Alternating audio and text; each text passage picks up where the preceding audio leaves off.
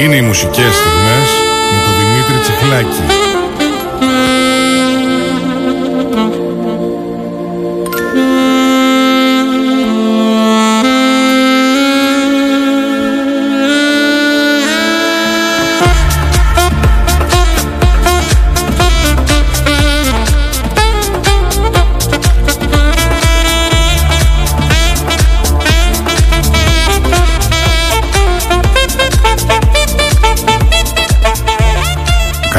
Καλησπέρα, καλησπέρα σε όλους.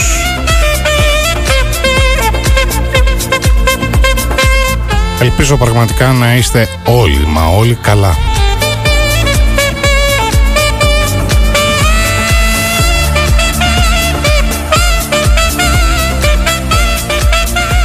Αλήθεια πώς περάσατε το Σαββατοκύριακό σας; Θάλασσα, μπαράκια, χωρίς μουσική φυσικά ή κανένα καφεδάκι στο πλαστικό και άραγμα στην αυλή του σπιτιού.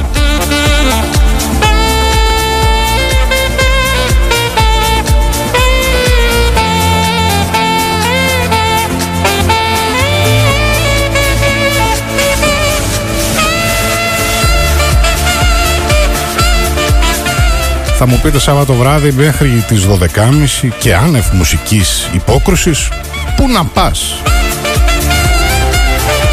Ε, ναι, και εκεί που αποφασίζεις να κάνεις μπάνιο, να ντυθείς και να βγεις, τσαφ, η ώρα έχει περάσει και θα πρέπει να επιστρέψεις ξανά στο σπίτι σου. Γιατί διαφορετικά ξέρεις καλά, ε; Τα τρακοσάρια καραδοκούν.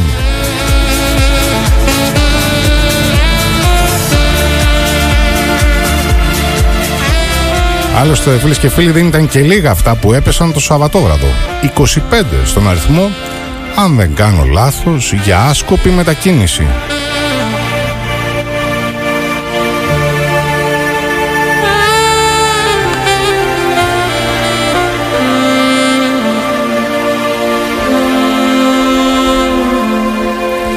Λοιπόν, είχαμε και τη Eurovision το Σαββατοκύριακο. Για μένα, φίλες και φίλοι, αποτυχία το ροκ τραγούδι του Ιταλού νικητή. Θα μου πείτε, Άψε Δημήτρη, μια χαρά ήταν ο τύπος και μάλιστα θεωρείται και σεξ σύμβολο στη γειτονική Ιταλία.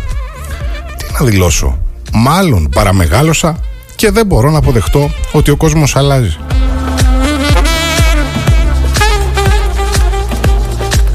Αλλάζει φίλες και φίλοι ενδυματολογικά, αλλάζει και μουσικά.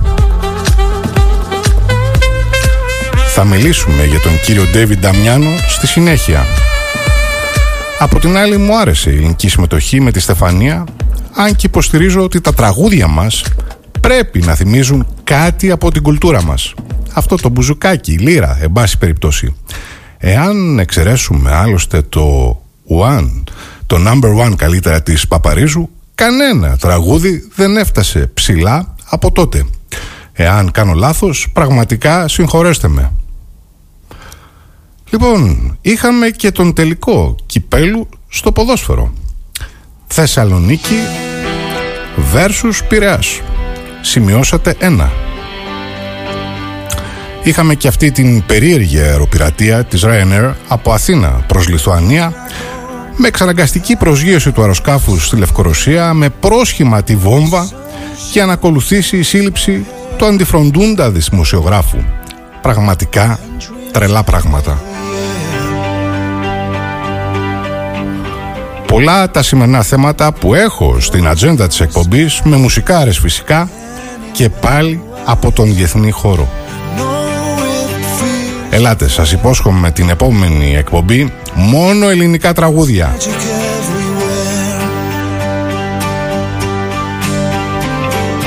Σήμερα έχουμε πολιτικά και κοινωνικά θέματα. Έχουμε αφιέρωμα στον Ιταλό νικητή της Eurovision μαζί με την ιστορία της εκπομπής και άλλες ενδιαφέρουσες ιστορίες για γέλια ή για κλάματα.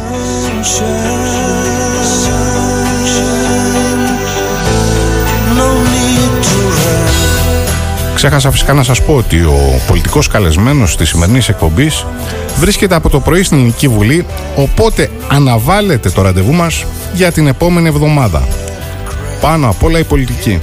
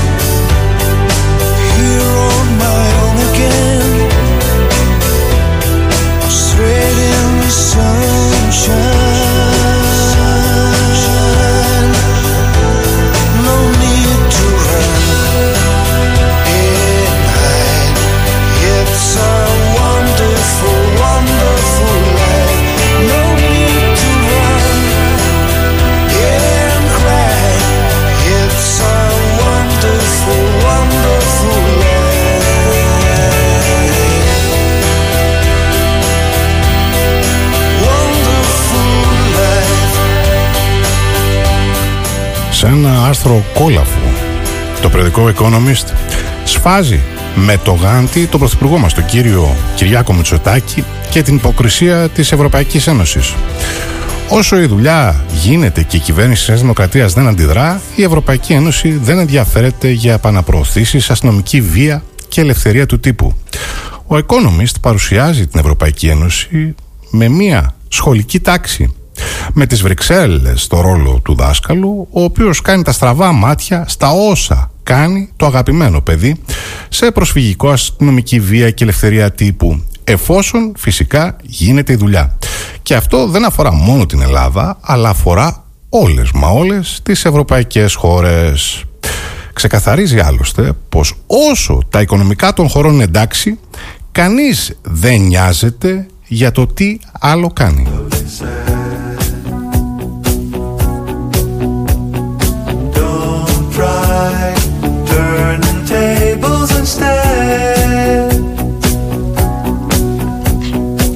Εάν λοιπόν οι Βρυξέλλες είναι τάξη, το Economist τονίζει. Τότε η Ελλάδα έχει γίνει ο καλύτερος μαθητής.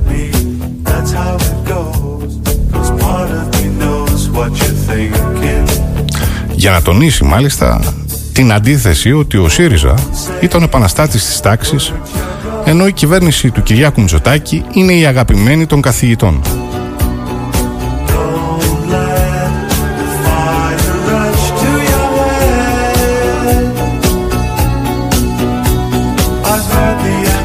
Μετά λοιπόν από μια δεκαετία προγράμματα διάσωσης, όταν παραλίγο εκδιωχθεί από την ζώνη του ευρώ, η Ελλάδα έχει θέσει σε έλεγχο τα οικονομικά της πριν την κρίση του COVID-19.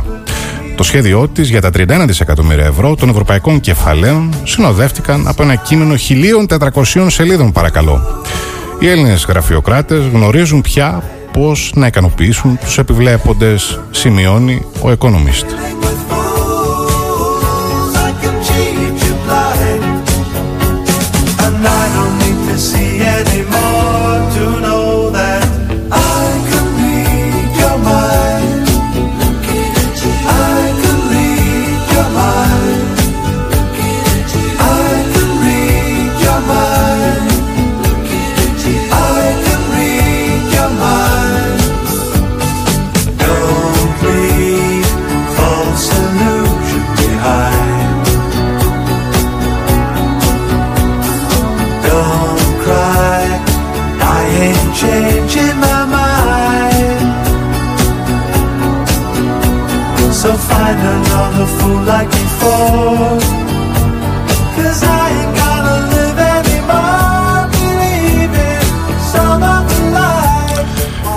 Σκληρές συνθήκες για τους μετανάστες στα ελληνικά νησιά αναμένεται να αποτελέσουν λεκέι για την πολιτεία με αναφορές για παράνομες επανοπροωθήσεις όπως οι Βρυξέλλες δείχνουν να είναι ευχαριστημένες.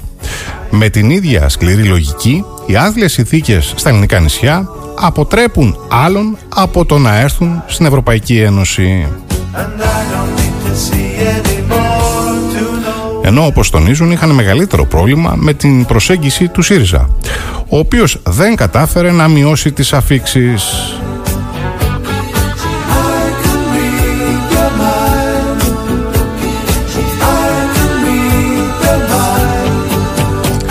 Η Ούρσουλα Φόντερ Λάιεν, πρόεδρος της Ευρωπαϊκής Επιτροπής, χαρακτήρισε την Ελλάδα ως την ασπίδα της Ευρώπης για έναν οργανισμό που βασίζεται στην τάξη μπορεί να είναι πιο χαλαρή εάν οι όποιες παραβάσεις αυτές βοηθούν από μόνες τους.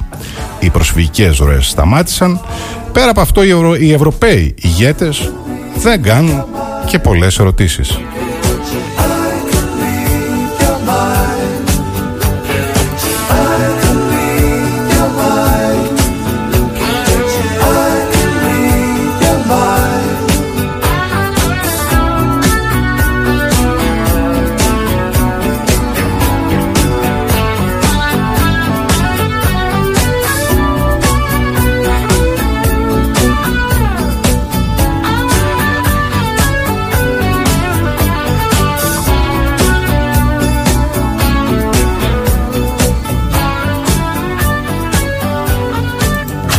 Hello, it's me. I was wondering if after all these years you'd like to meet to go over everything. They say the time's supposed to heal ya, but I ain't done much healing. Hello, can you hear me? I'm in California dreaming about who we used to be when we were younger and free. I've forgotten how it felt before the world fell at our feet. There's such a difference between us and a million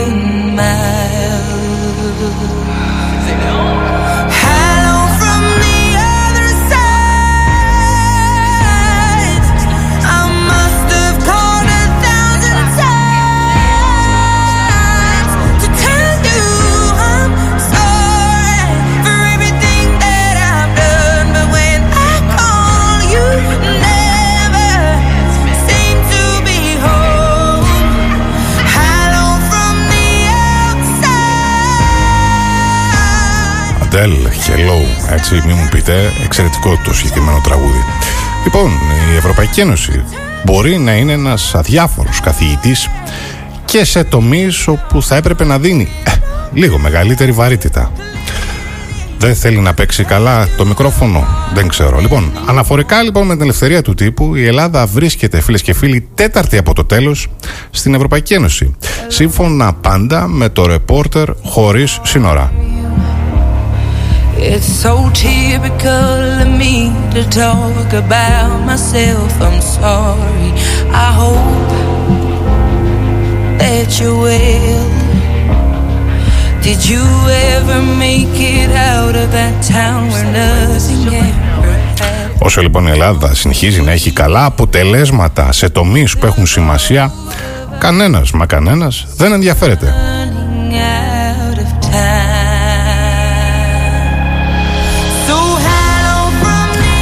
Μία λοιπόν κυβέρνηση που ακολουθεί το ρεύμα πολιτικά, κάνει μεταρρυθμίσεις χωρίς να διαμαρτύρεται και κάνει τη δουλειά της Ευρωπαϊκής Ένωσης στο προσφυγικό θα είναι πάντα ευπρόσδεκτη.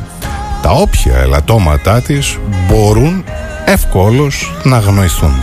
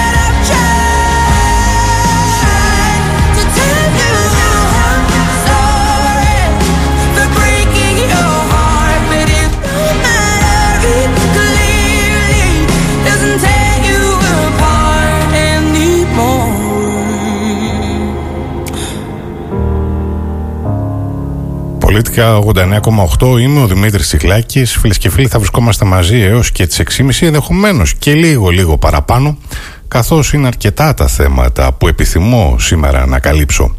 Λοιπόν, τελικά οι λοιμοξιολόγοι χέρι-χέρι με την κυβέρνηση είναι έτοιμοι να τραβήξουν το αυτάκι των πολιτών. Με την απειλή ενός νέου lockdown σε εθνικό επίπεδο επιλέγουν να πετάξουν τον μπαλάκι των ευθυνών στους πολίτες. Λέγοντάς τους ή θα εμβολιαστείτε ή θα έχουμε νέο κύμα επομένως θα κλείσει η χώρα και προφανώς θα μείνετε χωρίς δουλειά ανοιχτό το ενδεχόμενο να έχουμε ένα νέο κύμα της πανδημίας το Σεπτέμβρη τον Οκτώβρη. Αφήνει λοιπόν η πολιτεία σημειώνοντας ότι ίσως το αποφύγουμε αν το ποσοστό των εμβολιασμένων ξεπεράσει το 50% επαναλαμβάνω για πολλωστή φορά ότι είμαι υπέρ του εμβολιασμού. Είναι ο μόνος, προς το παρόν τουλάχιστον, είναι ο μόνος τρόπος να πολεμήσουμε τον ιό για εμάς αλλά και για τους συμπολίτες μας. Αντιλαμβάνομαι όμως και την αγωνία αρκετών συμπολιτών μου που φοβούνται να εμβολιαστούν. Φίλες και φίλοι, με τσαμπουκά και με απειλές ποτέ δεν επιτύχαμε τίποτα. Η πολιτεία θα πρέπει να ακολουθήσει επικοινωνιακές στρατηγικές προκειμένου να ευαισθητοποιήσει τους αρνητές. Θεωρώ ότι είναι ο μόνος τρόπος για να εμβολιαστούμε όσο περισσότεροι γίνεται.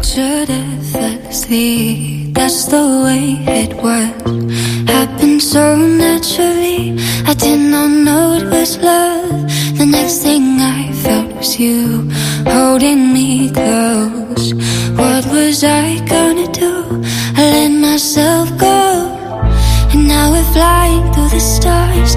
Hope this night will last forever.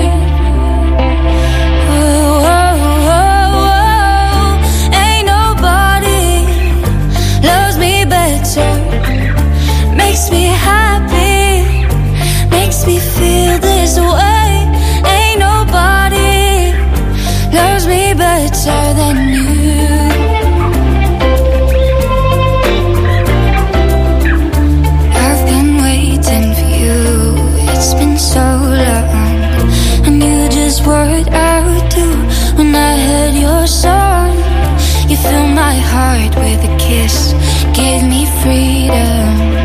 You knew I could not resist, I needed someone. And now we're flying through the stars. I hope this night will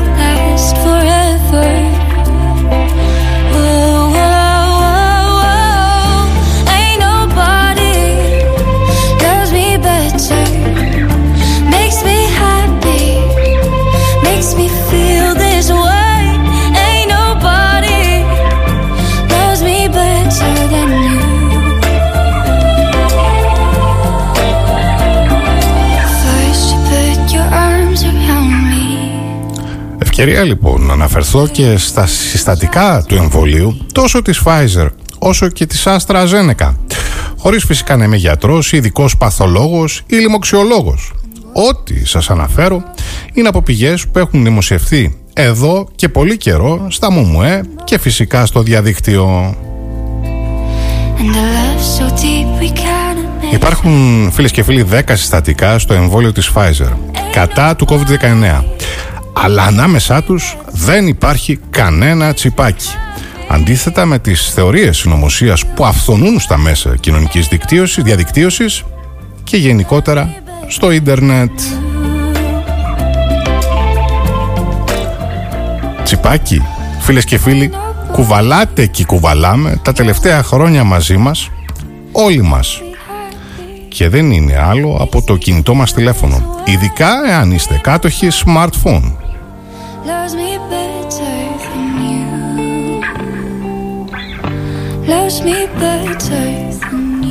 Και φυσικά τις σελίδες που έχετε εσείς και εμείς δημιουργήσει αυτοβούλο στα social media.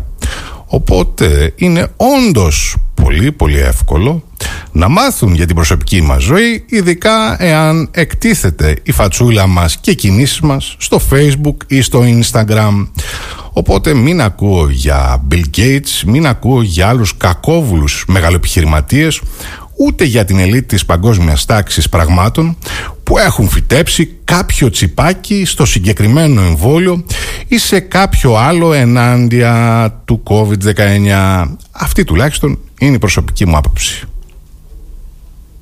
Thank you.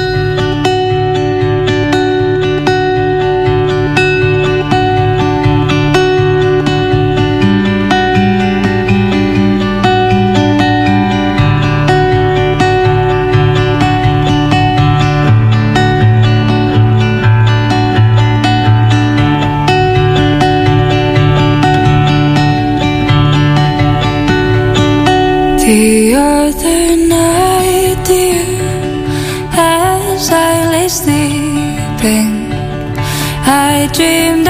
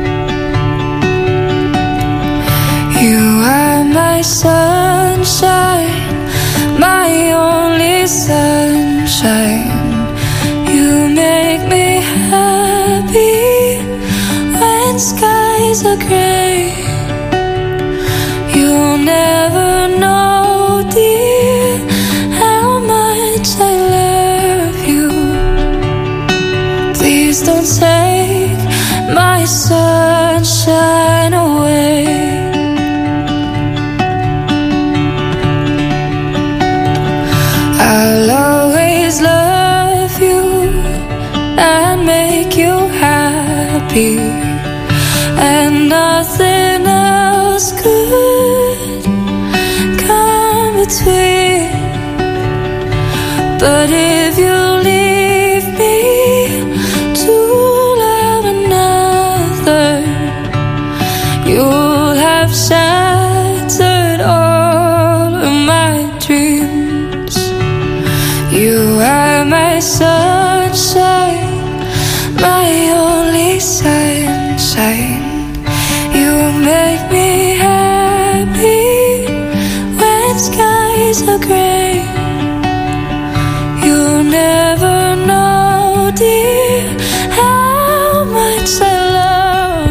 μια αγγελική φωνή και μια κιθάρα πραγματικά μπορεί να κάνει θαύματα.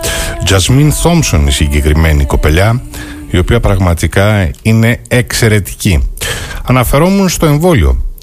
Τι λοιπόν περιέχει το εμβόλιο; Το, συγκεκριμένα ας μιλήσουμε για το εμβόλιο της Pfizer. Το εμβόλιο λοιπόν περιέχει ένα μοναδικό ενεργό συστατικό, ένα αμόριο που λέγεται αγγελιοφόρο RNA και περιέχει απλώς γενετικές οδηγίες έτσι ώστε ο οργανισμός του εμβολιαζόμενου να παράγει την προεξέχουσα πρωτεΐνη ακίδα στην επιφάνεια του κορονοϊού με την οποία αυτός μολύνει τα ανθρώπινα κύτταρα. Το mRNA καθοδηγεί τα ανθρώπινα κύτταρα να παράγουν την ελόγω πρωτεΐνη του κορονοϊού.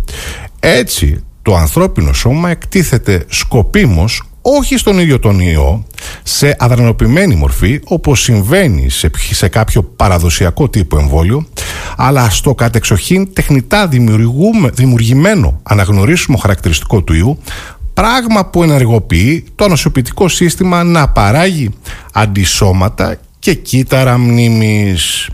Το mRNA γρήγορα αποσυντίθεται χωρίς να αφήσει κανένα ίχνος στο σώμα και δεν ενσωματώνεται στον ανθρώπινο DNA όπως εσφαλμένα υποστηρίζουν άλλοι συνωμοσιολόγοι. Το μόνο που απομένει είναι η επιθυμητή μοριακή μνήμη του κορονοϊού έτσι ώστε το σώμα να ενεργοποιήσει έγκαιρα την αμυνά του όταν βρεθεί πραγματικά ενώπιον του COVID. Αυτή είναι λοιπόν η ιστορία και η πραγματικότητα όσο αφορά το συγκεκριμένο εμβόλιο.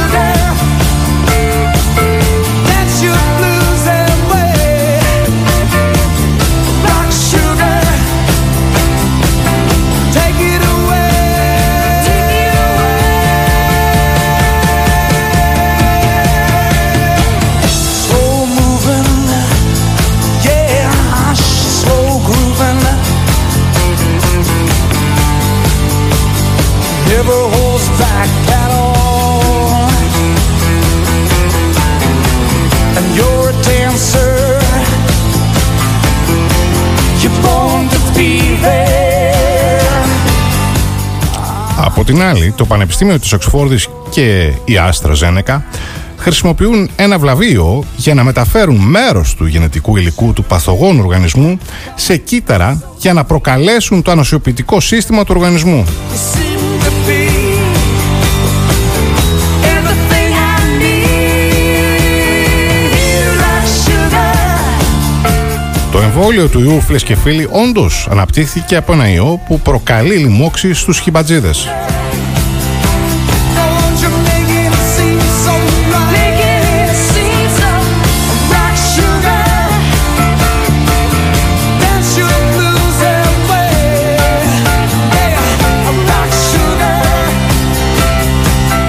Είναι αυτό που λένε. Είναι ένα εμβόλιο δηλαδή ιικού φορέα παίρνει ως υποστήριξη έναν άλλο ιό ο οποίος έχει αποδυναμωθεί, αποδυναμωθεί και τροποποιηθεί γενετικά για να εμποδίσει το νέο κορονοϊό να αναπαραχθεί στον ανθρώπινο οργανισμό.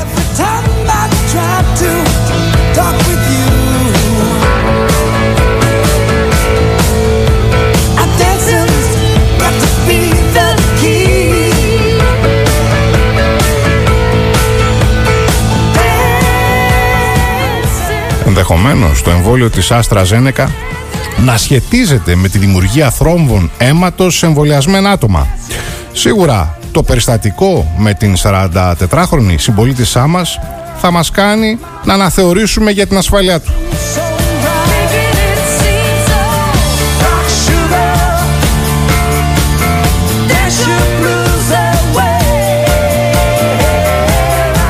Αν και η Εθνική Υπηρεσία Υγείας επισημαίνει ότι δεν υπάρχει επί του παρόντος σύνδεση μεταξύ του εμβολίου και των θρόμβων.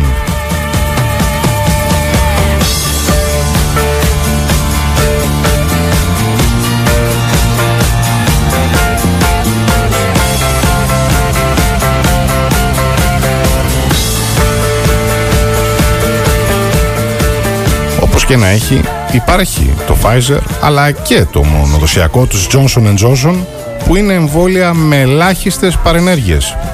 Σύντομα άλλωστε όλοι μας θα έχουμε την δυνατότητα της επιλογής.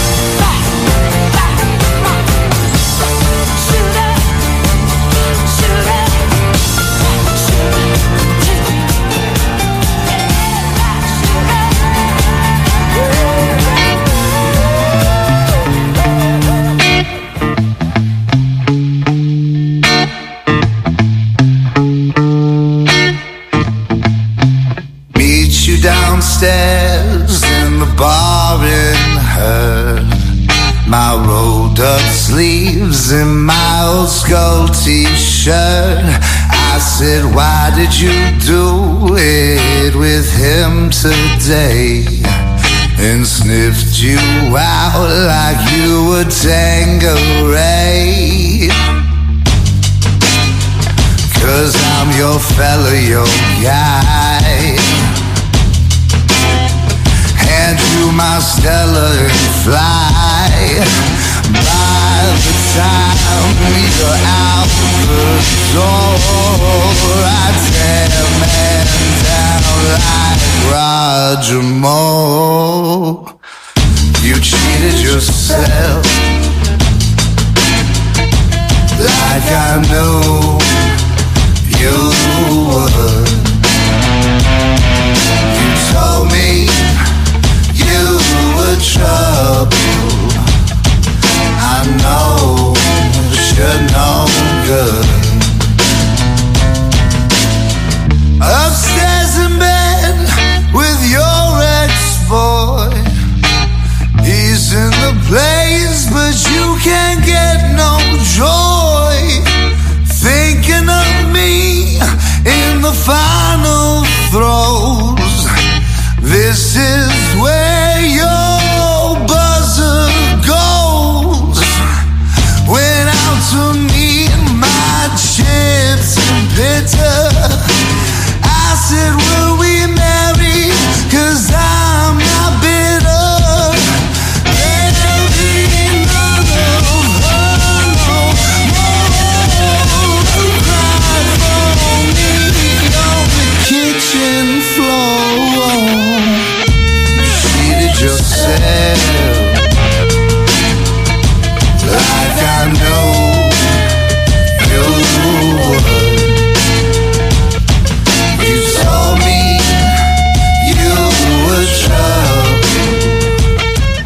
David Damiano.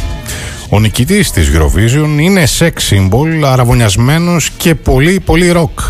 Ποιος είναι ο κεντρικός 22χρονος Ιταλός καλλιτέχνης με τα μαύρα νύχια που προκάλεσε τελείριο ενθουσιασμού στο Ρότερνταμ;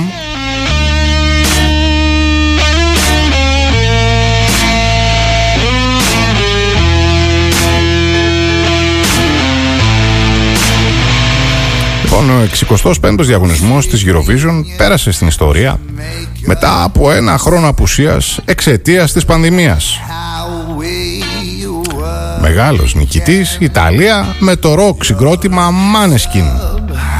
I'm on the sea. Οι Ιταλοί εμφανίστηκαν λίγο πριν το φινάλε του διαγωνιστικού μέρους και συγκεκριμένα στην 24η θέση. Ο λεγόμενος frontman του συγκροτήματος David Damiano με την ενέργειά του και την εκεντρική του παρουσία κατάφερε να ξεσηκώσει την Ευρώπη υπενθυμίζοντας πως το ροκ είναι πολύ σκληρό για να πεθάνει. knife in throat. You cheated yourself like I know you would. You told me you were trouble. I know you're no good.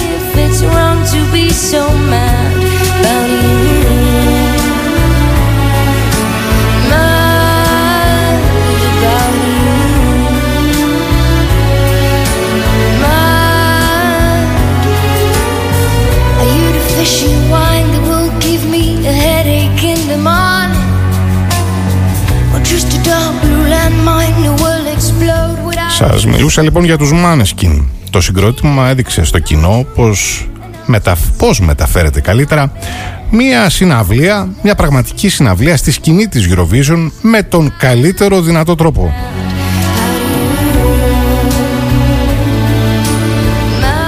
Η κάμερα ακολούθησε τον ημίγυμνο Νταμιάνο καθώς έβγαινε από τα παρασκήνια μέχρι που πήρε θέση στη σκηνή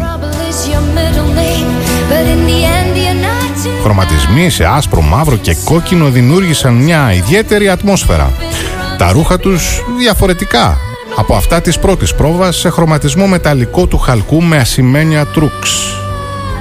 Ο Νταμιάνο ήταν φωνητικά σωστός, με πολύ καλή επαφή με την κάμερα, με το γυαλί που λένε.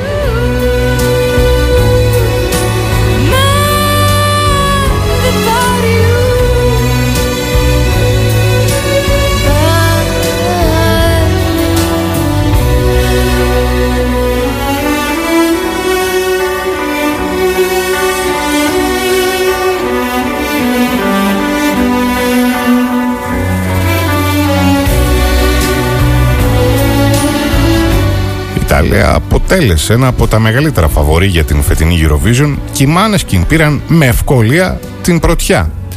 Τα μέλη του, συγκρα... του συγκροτήματος Νταμιάνο, Βικτόρια, Τόμας και Έθαν γνωρίζονται από το γυμνάσιο ωστόσο ίδρυσαν την μπάντα τους μόλις το 2015.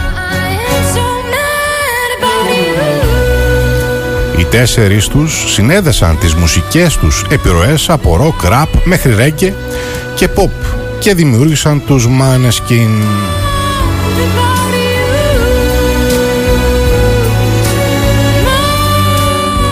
Το όνομά τους σημαίνει φεγγαροφός, στα δανέζικα μάλιστα και είναι προς τιμήν της χώρας καταγωγής του μπασίστα τους.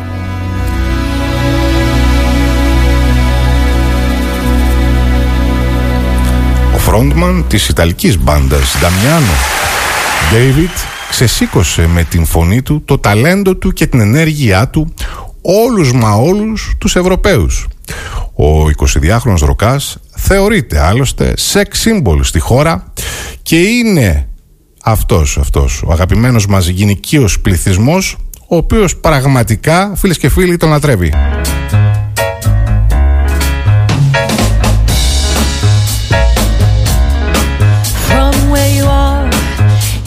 The smoke starts to arise where they play cards. And you walk over softly, moving past the guards. The stakes are getting higher, you can feel it in your heart. He calls your bluff, he is the ace you never thought he'd play that much. And now it's more than all his cards you want to touch.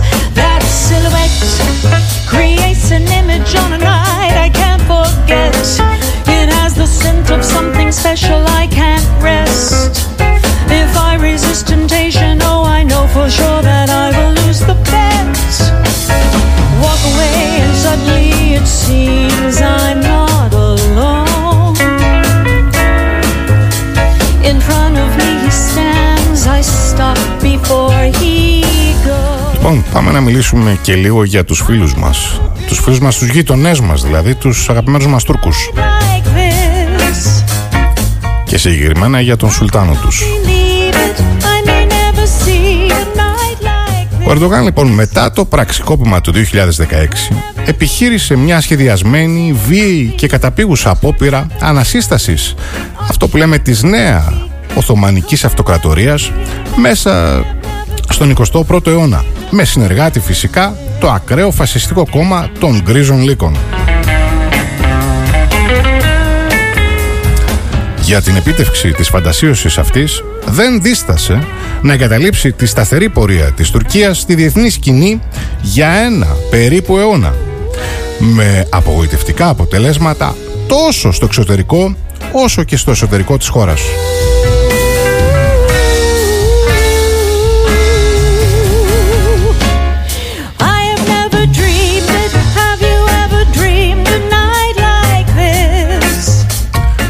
Και φίλοι, στο εξωτερικό η Τουρκία γνωρίζει μια πρωτόγνωρη διπλωματική απομόνωση. Και φυσικά αυτό μας βολεύει αφάνταστα.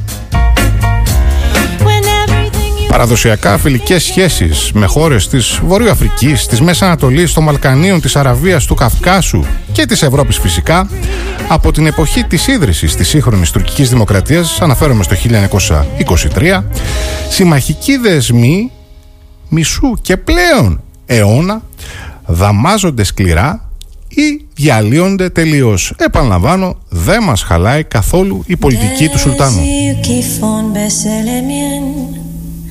En ride qui serpent sur sa bouche. Voilà les potres sans retouche de l'homme à j'appartiens.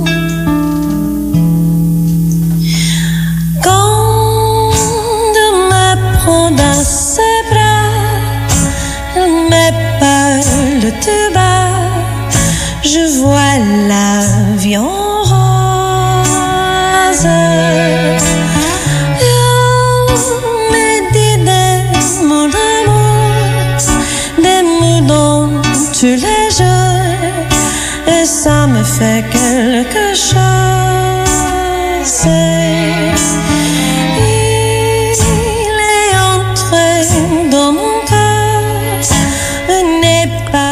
Φαντασίωση λοιπόν του κατακτητικού Οθωμανικού μεγαλείου σαν σύγχρονη εθνική υποχρέωση αποτελούν ακραίες καταστάσεις οι οποίες απορρίπτονται συνολικά από την διεθνή κοινότητα.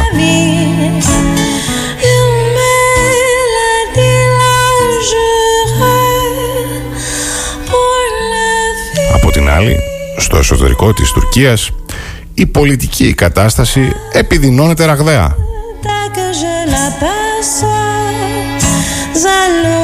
Θυμηθείτε το πραξικόπημα του 2016 που εγγενίασε ένα απάνθρωπο κυνήγι μαγισσών εναντίον των κυλενιστών.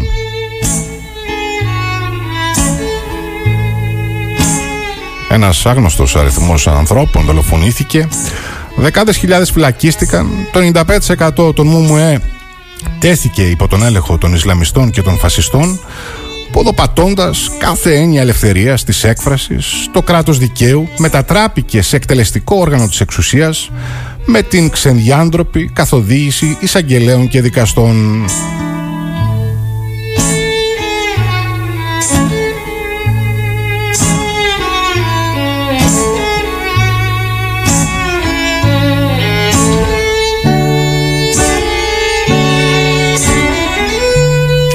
Δυστυχώς για τους συνέτερους της τουρκικής εξουσίας, όλες οι μετρήσεις της κοινή γνώμης δείχνουν δύο πρόσωπα να προηγούνται σταθερά για την προεδρία της τουρκικής δημοκρατίας.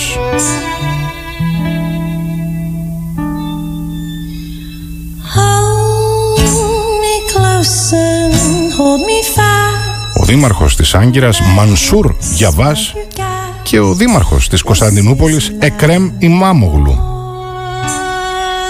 ενώ εκείνοι που δηλώνουν δεν θα ψήφιζα ποτέ για τον Ερντογάν ανέρχονται πλέον στο 48% των δειγμάτων.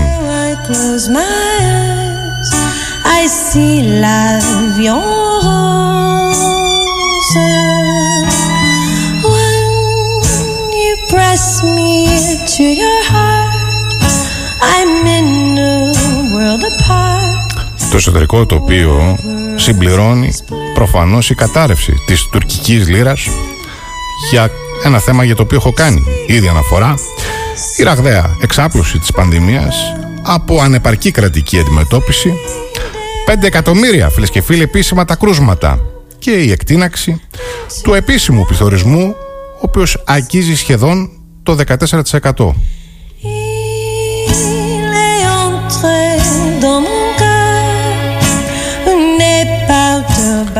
Συνεχή σκάνδαλα; Καθώς ο γαμπρός του Προέδρου φέρεται ιδιοκτήτης μεγάλων εκτάσεων γύρω από το νέο κανάλι της Κωνσταντινούπολης το οποίο θα, θα κατασκευαστεί από την συμμορία των πέντε; Δηλαδή τους πέντε κολλητούς εργολάβους οι οποίοι αναλαμβάνουν όλα τα τουρκικά δημόσια έργα.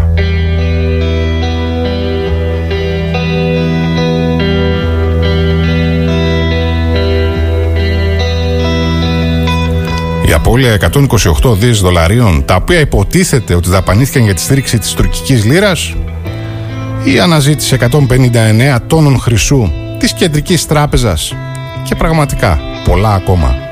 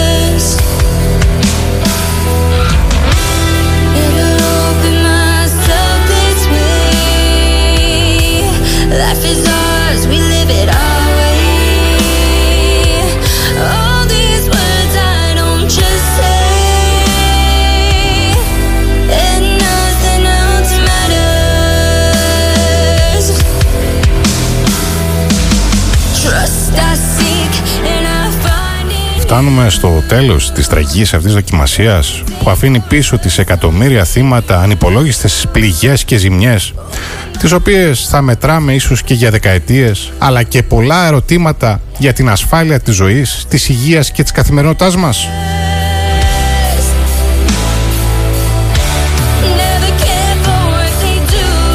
Μπορεί να μην είμαστε στο τέλος, αλλά φαίνεται ότι πάμε προς τα εκεί, αφού τώρα μπορούμε να δούμε ξεκάθαρα ότι τα εμβόλια δουλεύουν και ακριβώς επειδή σώζουν ζωές, κάθε μέρα όλο και περισσότεροι άνθρωποι σπέβδουν να τα κάνουν.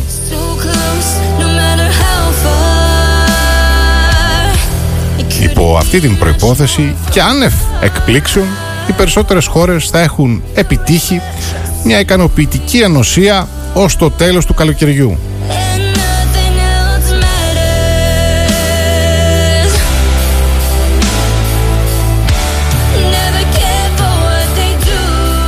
Την Ελλάδα μας την πέτυχε δυστυχώς η πανδημία σε μια πολύ κρίσιμη περίοδο. Πάνω σε αυτό που λέμε αλλαγή σελίδας.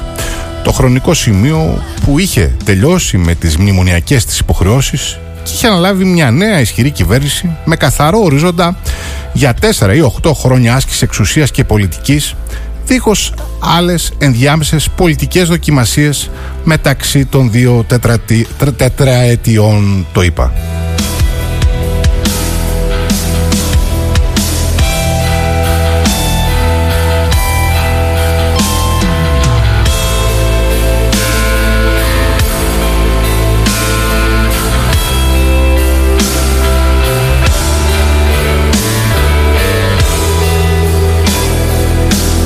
Η αλήθεια, φίλες και φίλοι, είναι ότι έτυχαν πολλά σε αυτήν την κυβέρνηση τα τελευταία δύο χρόνια.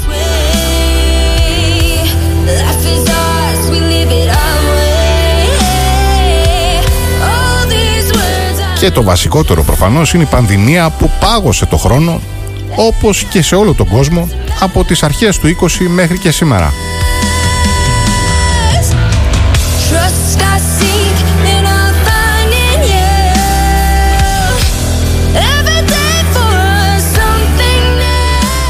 Το ερώτημα λοιπόν που τίθεται και φυσικά εφόσον κυλήσουν όλα ομαλά και περάσει το καλοκαίρι είναι αν έχει νόημα να κάνει restart ο Πρωθυπουργός, να ζητήσει εκλογές και να ξεκινήσει την ουσιαστική διακυβέρνηση της χώρας με πιθανότητες σχεδόν βεβαιότητας να τις κερδίσει αποκτώντας αυτοδυναμία με τη δεύτερη αναμέτρηση.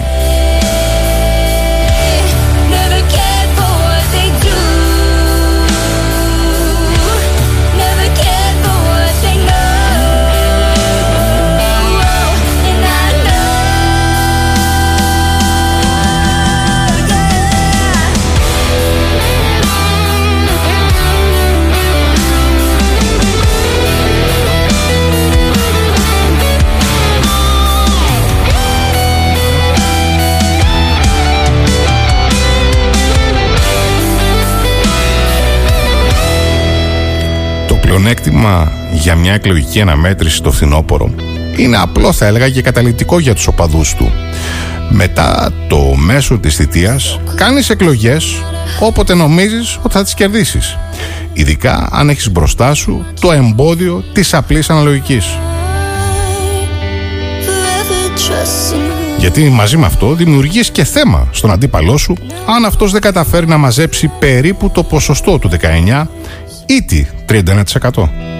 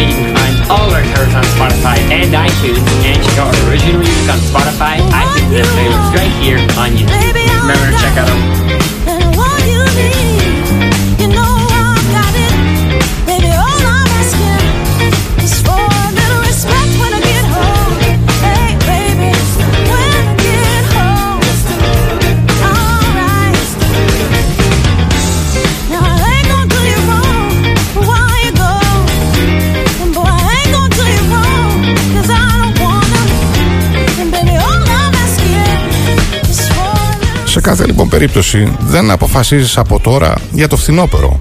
Το μετράς μέχρι το Σεπτέμβρη και εφόσον σου βγαίνουν δημοσκοπήσεις, πατάς το κουμπί και το τελειώνεις. Πριν καν αρχίσει η φθορά της καθημερινότητας και κάποια ώρα και τα απόμεν, απόνερα με συγχωρείτε της κρίσης που με βεβαιότητα θα αφήσει αυτή η πανδημία.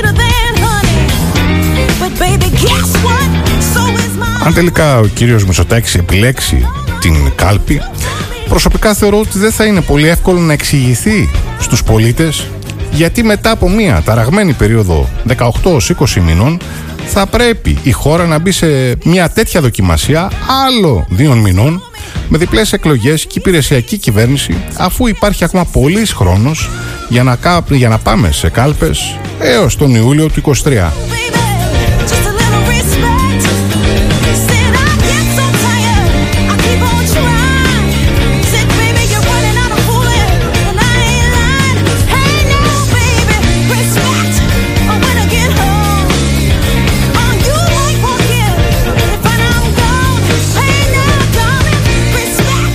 Μετά από μια τεράστια κοινωνική και οικονομική περιπέτεια θα χαθούν άλλοι δύο μήνες μόλις θα έχει δειλά ξεκινήσει η ανάκαμψη, δηλαδή προς το τέλος του έτους. Για να είμαι ειλικρινής, δεν το φαντάζομαι όλο αυτό το σκηνικό των πρόωρων εκλογών με υποχρεωτικά πρωταγωνιστή τον ίδιο τον κύριο Μητσοτάκη. Αφού προσωπικά δεν πιστεύω ότι του πάει ειδικά όταν τους επόμενους μήνες και ως το τέλος του 2022 θα έρχονται για τη χώρα μόνο καλά νέα και λεφτά από το Ταμείο Ανάκαμψης αλλά και από τον τουρισμό και από το ορατό πλέον ενδιαφέρον πολλών διεθνών χρηματοοικονομικών οίκων να επενδύσουν στη χώρα μας. Αυτά περί εκλογών λοιπόν γιατί είναι ένα θέμα το οποίο έχει αρχίσει και συζητείται ιδιαιτέρως στα πηγαδάκια. Λοιπόν το επόμενο θέμα το άδοξο τέλος του Σύφη. Θυμάστε τον Σύφη, τον κροκόδιλο. Θα μιλήσουμε αμέσως μετά από το επόμενο τραγούδι για αυτόν.